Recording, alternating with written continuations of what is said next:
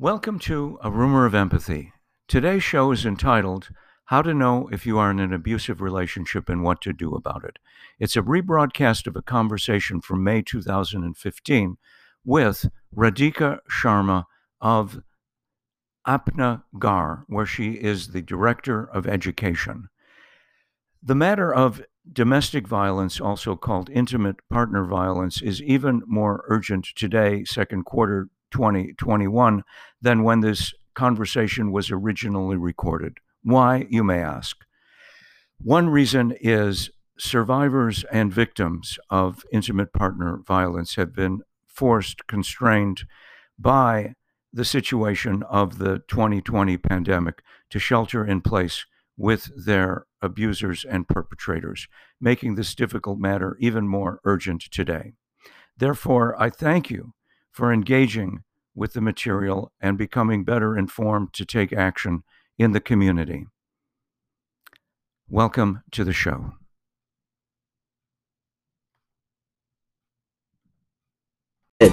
Now, here is Lou Agosta. Hi, and welcome to the show. This is Lou Agosta with a rumor of empathy. My special guest today is Radhika Sharma. I'm going to give Radhika a formal introduction. Radhika is the manager of education and training at Apna Ghar. Apna Ghar is Hindu Urdu for our home, an agency here in the Chicagoland geography that provides counseling, legal advocacy, shelter, and supervised visitation to address the needs of immigrant and refugee victims and survivors of gender based violence.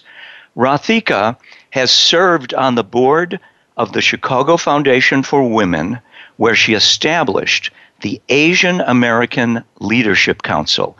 She was recognized by the then Cook County Commissioner as an unsung heroine in the year 2000. Radhika led community health and violence prevention efforts in Chicago's Albany Park neighborhood an entry point for many immigrant and refugees and one of the most diverse zip codes in the USA. In addition to her work at Apna Ghar, Radhika is a professor in community health and wellness at Northeastern Illinois University. Welcome to the show, Radhika. Thank you so much, Lou. Great to have you here. Let's get right into it. What's the history of the organization? Apna Ghar was established by five Asian American women back in 1989 when there were increasing reports of intimate partner violence being experienced by Indian and Pakistani women, uh, detected through both a helpline started by a community volunteer in DuPage County, Prem Sharma, called the Indo Crisis Line, as well as by social service professionals here in Chicago and a professor at Truman College. They came together and established Apna Ghar in order to provide linguistically and culturally accessible services for many women who were afraid that they couldn't go to mainstream shelter domestic violence shelters because they couldn't follow their dietary laws they or or their languages uh, weren't spoken there, and so uh, many of them were resisting getting services, and so Apna Ghar was created in order to have a place where those women could speak their language and receive services and receive shelter in a home where they could observe their halal or Hindu vegetarian diet. Hmm. I see. Well, that puts me in mind of several things. I mean, first of all, due diligence. You mention a hotline. Maybe we should call out uh, the emergency hotline if any in the listener audience feels that they are the target of domestic violence, they're not sure, they want to talk, there is an ongoing issue or uh, confronting thing somewhere where they could call and be heard and listened to. Absolutely. Apna Ghar's hotline for people living outside of Chicago is 800 717 0757. And our phone number here in Chicago is 773 334 4663.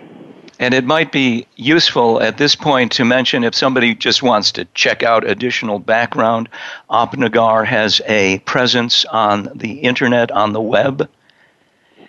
I can yeah. give that. I mean, you can go there and read stuff. The hotline, of course, and uh, contact data is also uh, provided there. There's information about services, how to get involved.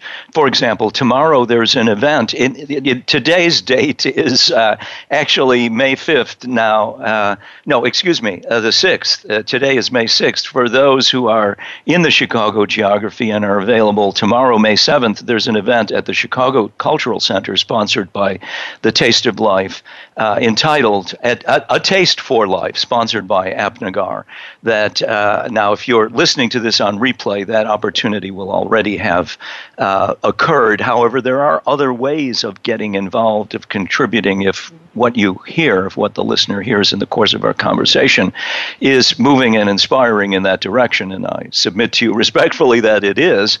Uh, Apna Ghar, spelled a is in Apple, P is in Pete, N is in Nebraska, A is in Apple, G is in George, H is in Henry, A is in Apple, R is in Robert, dot O-R-G. apnaghar So there's additional background. So we've got the due diligence information out of the way. What I so let me go back to what I heard you saying. So here we have individuals who may lack fluency with the English language. They're strangers in a strange land from a foreign country, largely uh, women uh, who find themselves uh, in a difficult, confronting relationship where they're not being treated right, they're being treated badly. Boundary violations, boundary issues, we'll talk more about that. We'll define our terms. And why, why might people be reluctant, for example, to dial 911 or call the police? There's so many reasons uh, why uh, victims don't call the police, unfortunately. Either they aren't aware of their rights, often uh, uh, there are different types of abusers, but there are those abusers who will lie and say that, oh, if you're undocumented, you'll be deported if you report me, or they will, you know, tell them, no, this is my right, I'm your husband, you know, whatever the case yeah. may be. So either they are led to believe or they just simply do not know yeah. about their rights or they think they don't have the right. And then um, there is fear that the police won't protect them, won't respond, because there were the days, especially in the past, when the police would simply take the abuser for a walk around the corner to cool down as though it were just an issue of hot temperedness and and uh, not be as likely to arrest. Obviously, protocols are changing now. I think that's um, an important point to make. Yeah. So, I, I mean, people, pardon me, for, I'm interrupting you, but. Um, no, that's fine. It, it, it, yeah. It's very important. I mean, protocols are changing now, and the city of Chicago is slowly going to be uh, increasing the training for police officers. But right now, um, you know, the training uh, could really be stepped up in terms of helping police respond to domestic violence, letting supporting police and letting them know what the protocols are how they should respond, what the protocols are for uh, responding to uh, victims who do not speak English, etc. I mean, there are federal and city and state guidelines that uh, the officers uh, could and should follow. So we know that um, things are better now than they were. There's always room for improvement. But anyway, well, people might yes. be reluctant to call the police because either you know they don't they, they they don't have faith that the police will actually protect them, or they're afraid that their abuser will step up and say, "Oh, you know, the abuser often will have had access to English language training or will be fluent in English and will be the one who can uh, communicate better with the police immediately. Or people are coming from home countries where uh, the police response was really poor or is really yes. poor to domestic violence. So there are a number of reasons. And then there's also the sense of embarrassment and shame, not wanting the neighbors to see the police car pull up out front. And there's just a number of, of reasons why, unfortunately, people who, who could call the police are not doing so. Well, I think that's an important, there are several important points you make that I want to call out. That uh, first thing the uh, victim and would be survivor of domestic violence has to deal with is a sense of shame. The survivor knows that it's not right to be hit, to be called devaluing, insulting names that compare one to animals, dogs, and, and, and, the, and the like. And yet the survivor says, What did I do wrong? That's maybe not the best question to ask. Right, I mean, right. I mean, and, and part of the commitment at Apna Ghar and to this whole narrative and conversation is to communicate that it is not a source of shame. You've done nothing wrong. Right being think, providing dinner late or not cleaning or not dusting the house properly is no reason to be hit or spoken to in devaluing ways. I, I, I mean, right? I, absolutely. And what we tell the what we tell our, our clients and what I speak about when I go out and do trainings is that we have to understand this in a larger context of a society which at, is at every level giving the message that women should be submissive, should be pleasing in their demeanor and their appearance, and we're you know not promoting little girls uh, speaking up when they're hurt. We are uh, letting boys be boys when they're violent, when they're hurting girls. We are not enforcing any kind of guidelines in schools where the boys are allowed to sexually harass and sexually intimidate girls in the classroom or out in the larger community. We don't have enough community members saying to men, that's not at all okay. You cannot talk to a woman like that. You can't talk to a girl like that. Yeah. And, you know, for those people who are, for those men who are abusing other men or for those women who are abusing other women, we don't have enough messaging and enough role modeling society to say, you know, regardless of the gender of the abuser or of the perpetrator, to say this is not okay, it's unacceptable. So we have clients who have been raised in a in a society, in a family, in a peer culture, in a larger socioeconomic system, which makes it very difficult for them to work and earn a livable wage. Therefore, they're often economically trapped and feel that I don't have many options. I won't be believed um, this will shame my family back home, um, or they have been, you know, brainwashed by their abuser to believe that it is their fault.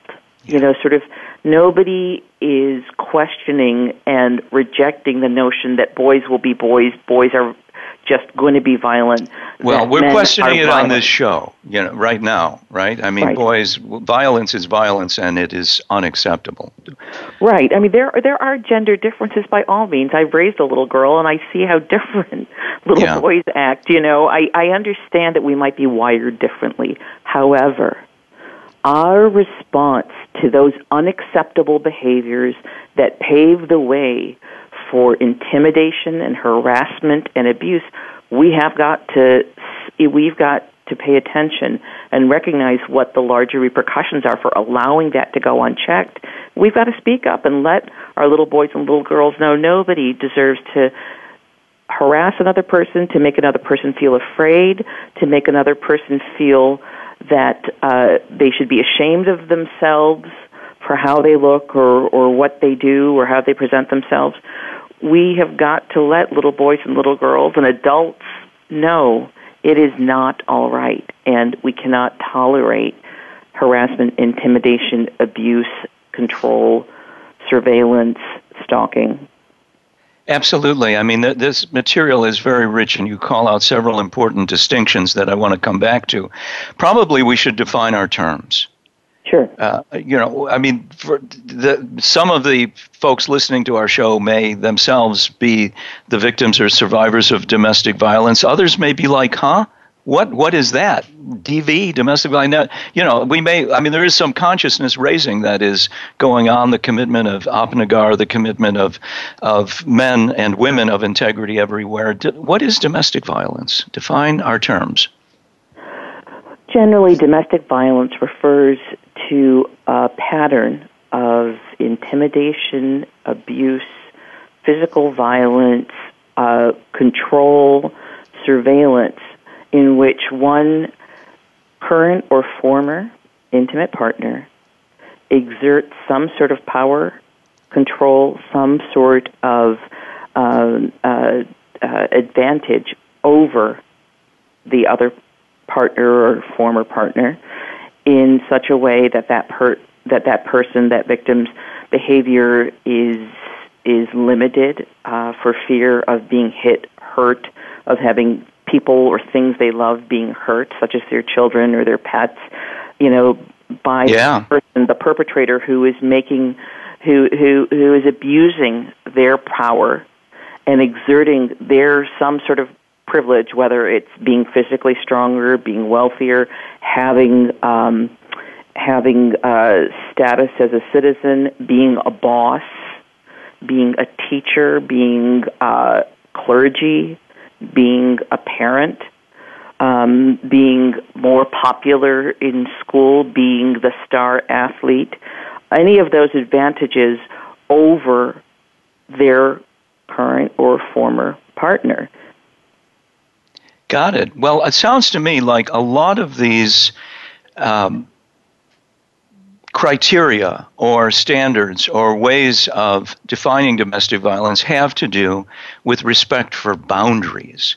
The idea of there being a boundary between you and me, like, you know, we could shake hands, we, I mean, you know, and they're like, that's one way of navigating and negotiating a boundary, kind of simple minded, but work with me on this. And, and in the case of DV, in the case of domestic violence, there are boundary violations. People shouldn't be hit. They shouldn't be spoken to in a devaluing way. Being late with dinner, let's just say in a traditional family, the uh, woman is cooking dinner and cleaning houses, and the man is out earning. You know, this is less and less the case. The guys, but nevertheless, uh, being late or not cleaning the house right is no reason to be hit. That makes no sense. That's in right. addition to being a crime. In addition to being a crime, right. another general way of describing it is as a boundary violation. And uh, so, I mean, that's my one thought. I share that for uh, for what it's worth. And and there are all kinds of boundary issues about how one should be respectful and not uh, address others in a devaluing way. And um, I, offer that as just my, thought for your correction. So we're talking about violence, but we're also talking about financial manipulation. Uh, we're also talking about uh, inappropriate use of language. We're also talking about threatening to harm the pet. This is like insane. Why anybody would do that? But but it does oh, it's happen. a common tactic amongst many abusers financial control, uh, uh, sexual coercion, uh, making the uh, making another human being uh, watch or engage in sexual activities that they do not want, uh, forcing them to use or not use birth control. We hear of a lot of um, you know contraceptive uh, uh, abuse in which in which women are being forced to get pregnant or not being allowed to get pregnant, I you know, see. not having any control over their bodies or uh, you know, fear of revealing that they have a sexually transmitted disease or yeah. Fear, or if they have a disability, their abuser is not uh, allowing them full access to anything which uh, gives them access, you know, which, which makes them able to move, to receive medication, to receive treatment, yeah. etc. And it, it, goes on at a longer and more egregious level for okay. women with well, hold that hold that thought, Radhika, because we're going to have a sponsorship break at this point, and when we come back. Uh, we want to continue with that point. and also I think we want to address the question, the difficult and confronting issue of how does one know if one is in an abusive relationship? Amazing. I mean, there is a pedagogy of the oppressed here. How would I know? How would one know? And so I am speaking with Radhika Sharma, Manager of Education and Training at Apna Ghar. We'll be right back.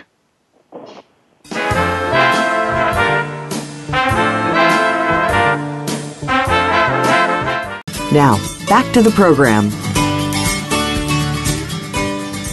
Hi, this is Lou Agosta. Welcome back to A Rumor of Empathy. My special guest today is Radhika Sharma, the Manager of Education and Training at Apna Ghar, Our Home, an agency that provides counseling, legal advocacy, shelter, and supervised visitation to address the needs of immigrant and refugee victims of gender based violence. I should say that the mission is not restricted to that, that Apna Ghar is there for anybody in the community, in particular in the uptown Edgewater, Chicago geography in which we live. But uh, before the break, we were talking about how do you know if you are in an abusive relationship? What, what sorts of things does one look for, Radhika?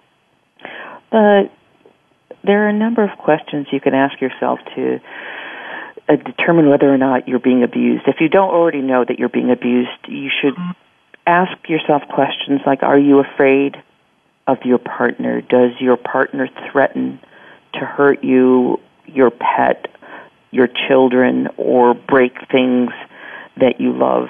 Uh, does does your partner put you down, embarrass you, humiliate you repeatedly?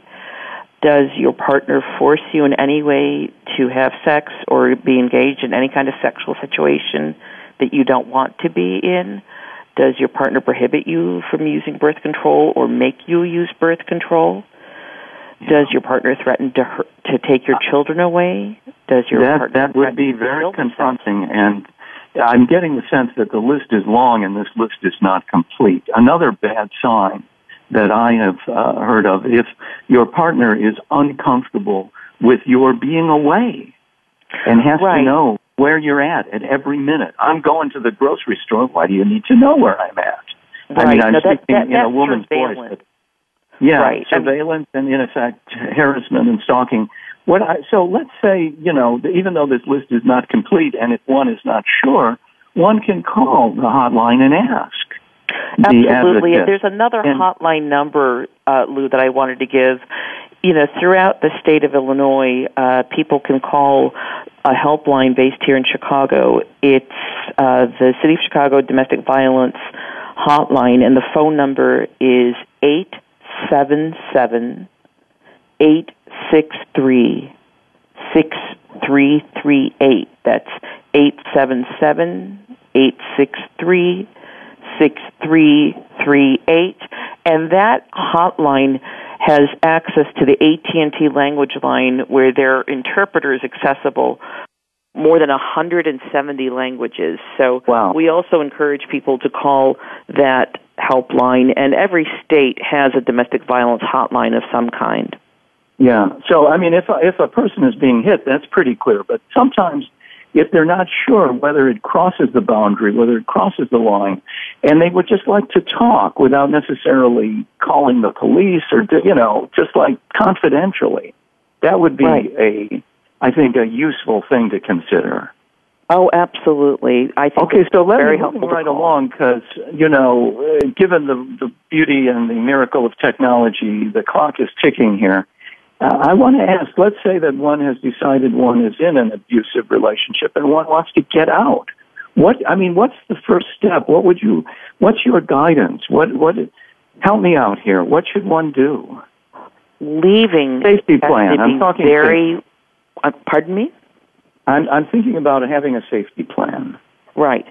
Absolutely. Leaving is incredibly dangerous. Everybody needs a safety plan. Um, the point of departure from an abuser can be one of the most dangerous times. Many people survive that departure, but it does have to be well thought out. Uh, you have to um, think ahead of time, have a safe place to go, have your uh, identification, your children's medicines, your medicines, um, any, you know, a, a quick change of clothes if possible, some money set aside in a safe place where you can go. And you need to let people know ahead of time. And if possible, you want to try and, uh, you know, you could consider uh, being in public when you're uh, leaving so that uh, you're not isolated and away from phones, from help. Uh, people who are going to leave an abusive relationship need to reach out until somebody believes them, understands them, and is willing to help them. And they do have to rely on their strong understanding of their abuser's behavior and let that guide them in terms of knowing how and when best to leave the relationship. It's not simply as easy as walking out the door uh, people who are abused know that their abusers have a specific set of behaviors and that they have to let that guide them or inform how they are going to leave that abusive situation. So it can be a particularly, let me see if I got what you're telling me. If someone decides, I can't take it anymore, I, I got to get me and the children, I'm speaking in a woman's voice because 90% of batterers and abusers are men and I got to get out of this bad situation. Well, uh, it's a dangerous, dangerous time because as the abuser loses power, the tendency to to and for violence tends to escalate in an attempt to get whatever this thing is, power or domination back. And so one needs to have a, a, a safety plan, like a photo ID if you've got one, right documents for and of the children so they can go to school keys and payment cards like credit cards if you've got them in cash. Uh, uh, am i getting this right? Absolutely. You know yes id passport um, information on you know if you have a bank account information on the bank account things like that. And then also um, having those somewhere else where you can go uh, you know, a safe place where you can go.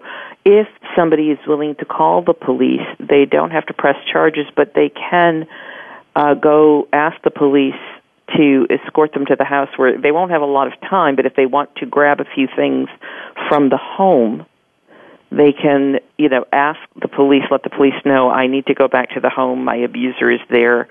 Um, I need somebody yeah. to be there while I, you know, grab a few things. It has to be a quick encounter, but that's something that people can also consider doing.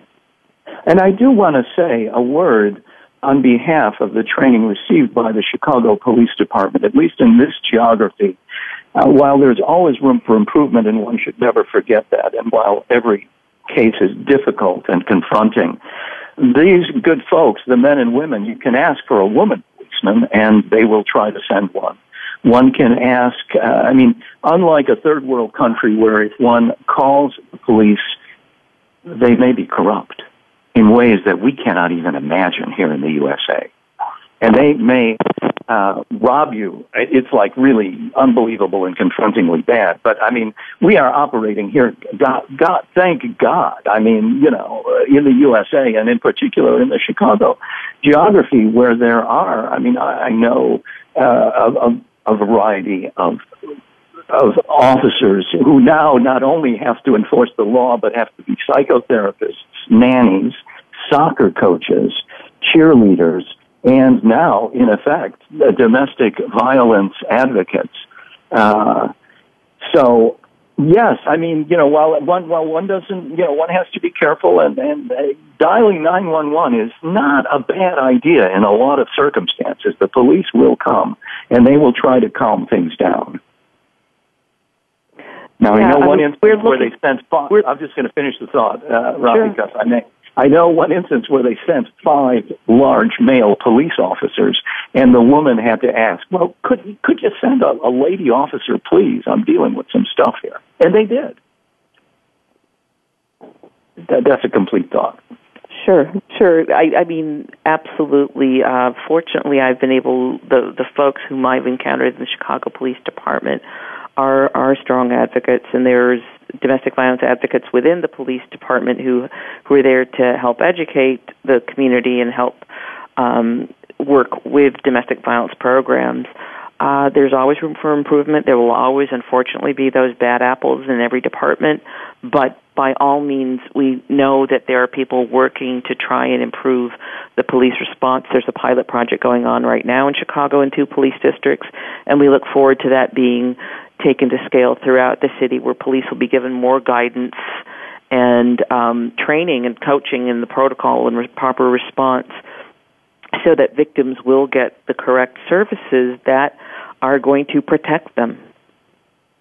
Yeah, well, I mean, and so a safety plan is just the first step. Yeah. Right. I mean, and and one wants to uh, reduce the damage done in the short term. I mean, I'm inclined to say now this is this is you know my thought and my association, not necessarily, but the you know God forbid somebody gets bruised or the blood is actually spilled, but it's more like assault and battery rather rather than weapons violence or something like that. Uh, none of which is good. All of this is bad, very bad. Nevertheless, sometimes the bruises heal frankly, more quickly than the emotional damage, the emotional trauma, the spiritual damage done is oh, almost oh, yeah. over the top.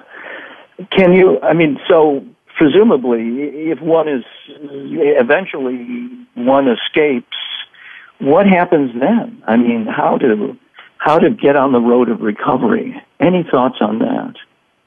One of the most important things is to try and reach out to services that can help and assist you and to understand that you know the healing will take place over the lifetime and and um definitely to try and form a support network uh, and to believe in yourself and to recognize how strong each individual is and how much each individual can um, uh, uh, persevere, and then also to not accept no for an answer when there isn't help you know, to recognize that every survivor of abuse deserves assistance, deserves to be treated with respect, and should expect some sort of service, some sort of response, some form of support, either in the form of uh, free counseling, uh, being able to get uh, civil or uh, criminal orders of protection, or being able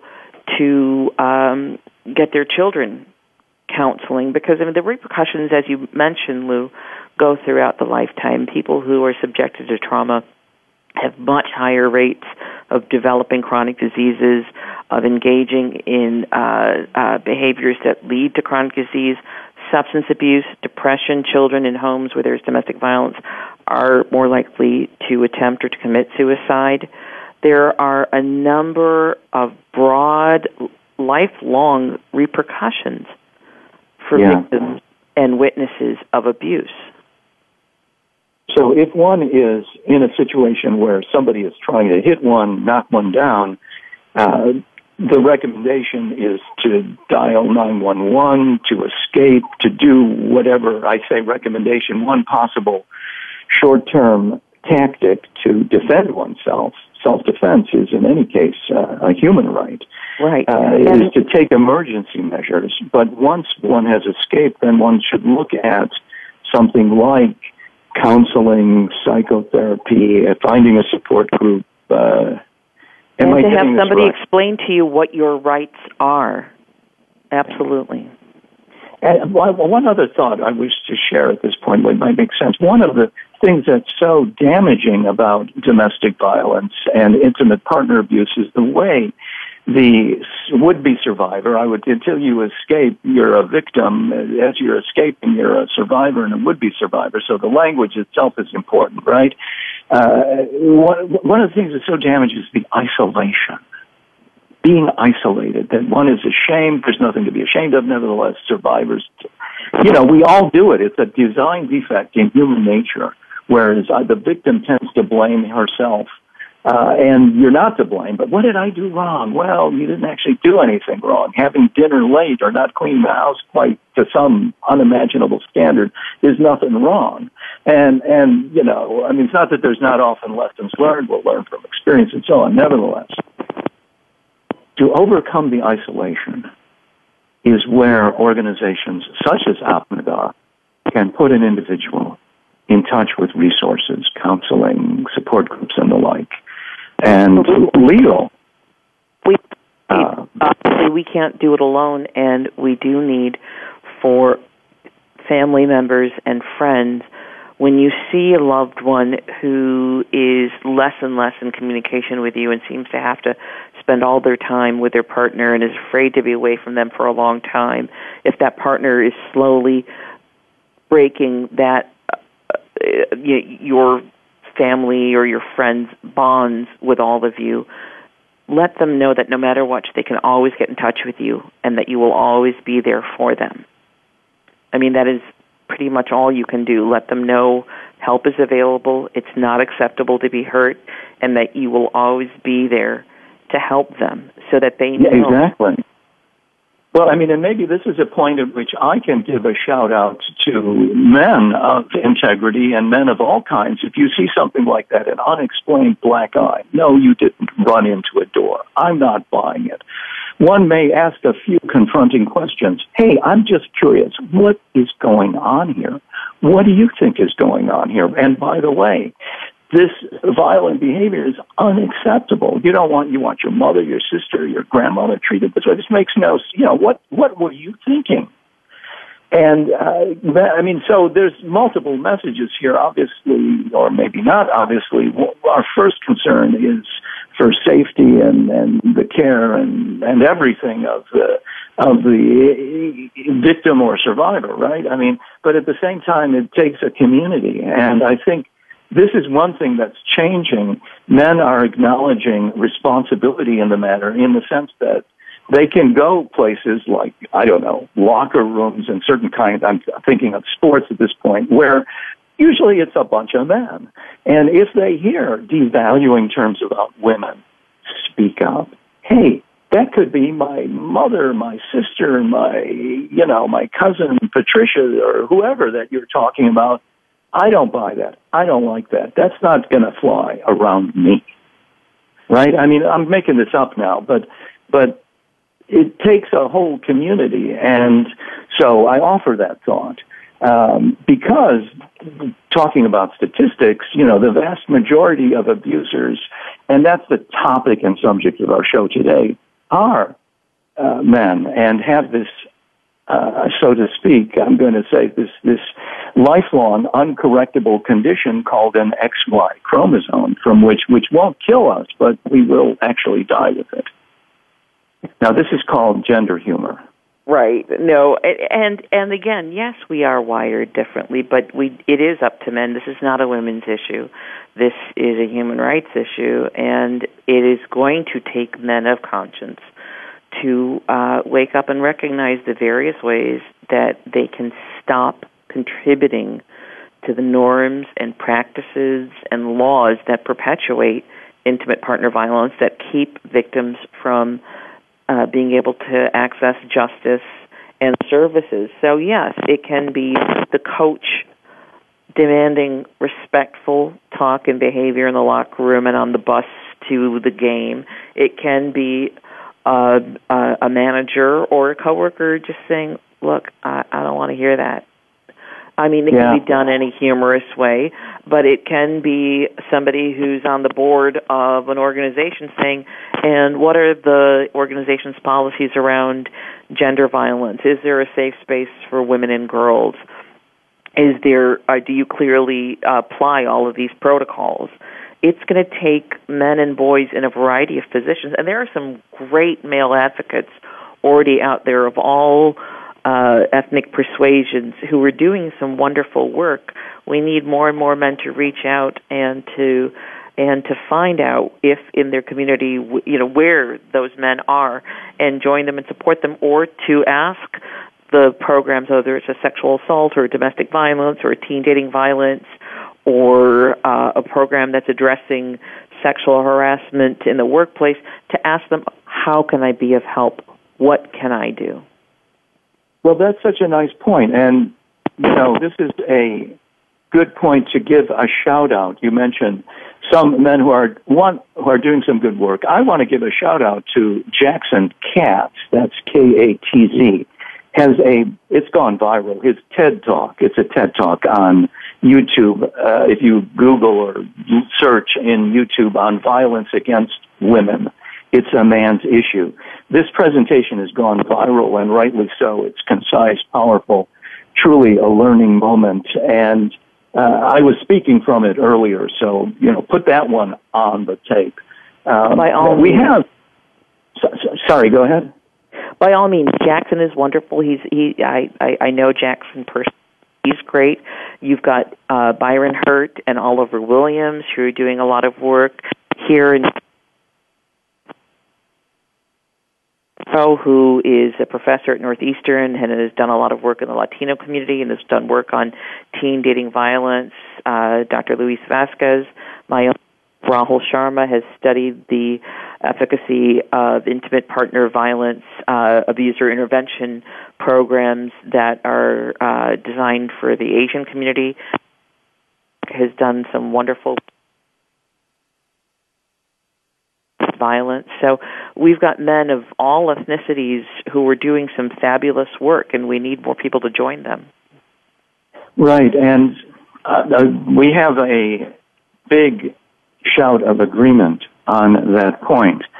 And maybe uh, this is a good point to share some of the really shocking numbers around domestic violence. We're getting towards the top of the hour here, but we still have some time le- left, and it may be useful to let the listening audience know uh, some of the well, I mean, it's almost a quiz. This is not a quiz, but under domestic violence awareness.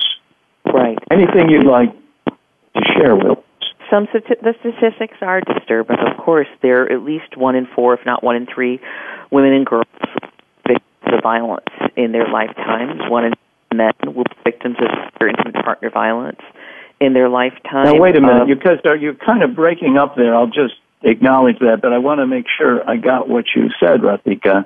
One in four women in their lifetime will be the target, or as you say, the victim, or maybe the survivor, depending on one's terminology here. I go with survivor of intimate partner violence.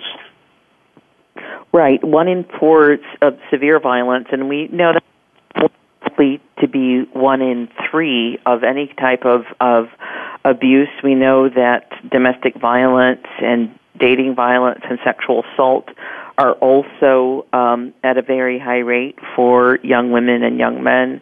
We know that there approximately one in seven men uh, will be the victims of severe uh, violence committed by a current or former intimate partner.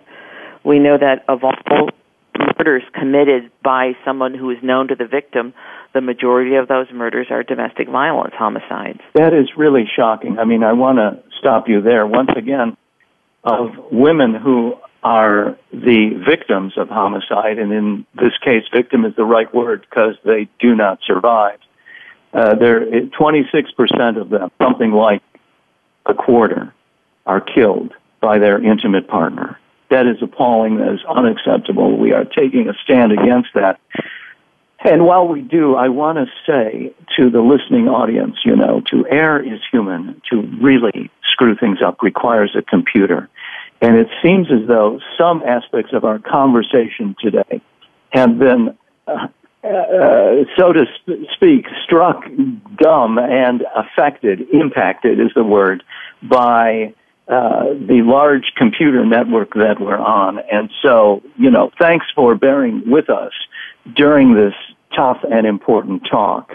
Um, so, call to action here, Radhika. If you're in Chicago today, Wednesday, you can come to Taste for Life at the Cultural Center tomorrow, May 7th, uh, starting at about, I want to say, 6 p.m. Maybe I got the time off yeah. but slightly, but, um, and if you are inspired to get involved, whether it's financially or with your time, www.apnaghar, one word, A P N is in Nebraska, A is in Apple, G is in George, H is in Henry, R A dot org. Uh, oh, that's A R dot org. APNA, G H A P N A G H A R org. Am I getting this right? Correct. Thank you. And I want also to express my thanks to you, Radhika, Radhika Sharma, Manager, Coordinator of Education at Apna Ghar, for having the conversation today about this important work and the challenging subjects. The rumor of empathy at Apna Ghar, let me say it, ladies and gentlemen, is no rumor. Empathy lives at Apna Ghar and in the work you, Radhika Sharma, Neha Gill, and the other colleagues are doing there. So we're coming up on the top of the hour, and I want, once again want to thank you for joining me. I want to give a shout also and an invitation to join me next week, same time, Wednesday noon live and replay, when my special guest will be Michael Boylan, author, Natural Human Rights. An interesting segue with our show today. We will engage the vexing subject are you still a human being worthy of empathy if you try to escape from a bad situation in a foreign land far away, or even a bad situation in Chicago and end up without a government issued photo ID? Please join me then. See you next week.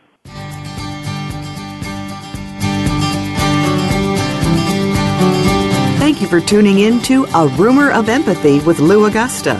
Please join us again next Wednesday at 10 a.m. Pacific Time, 1 p.m. Eastern Time on the Voice America Empowerment Channel. We hope to see you again next week.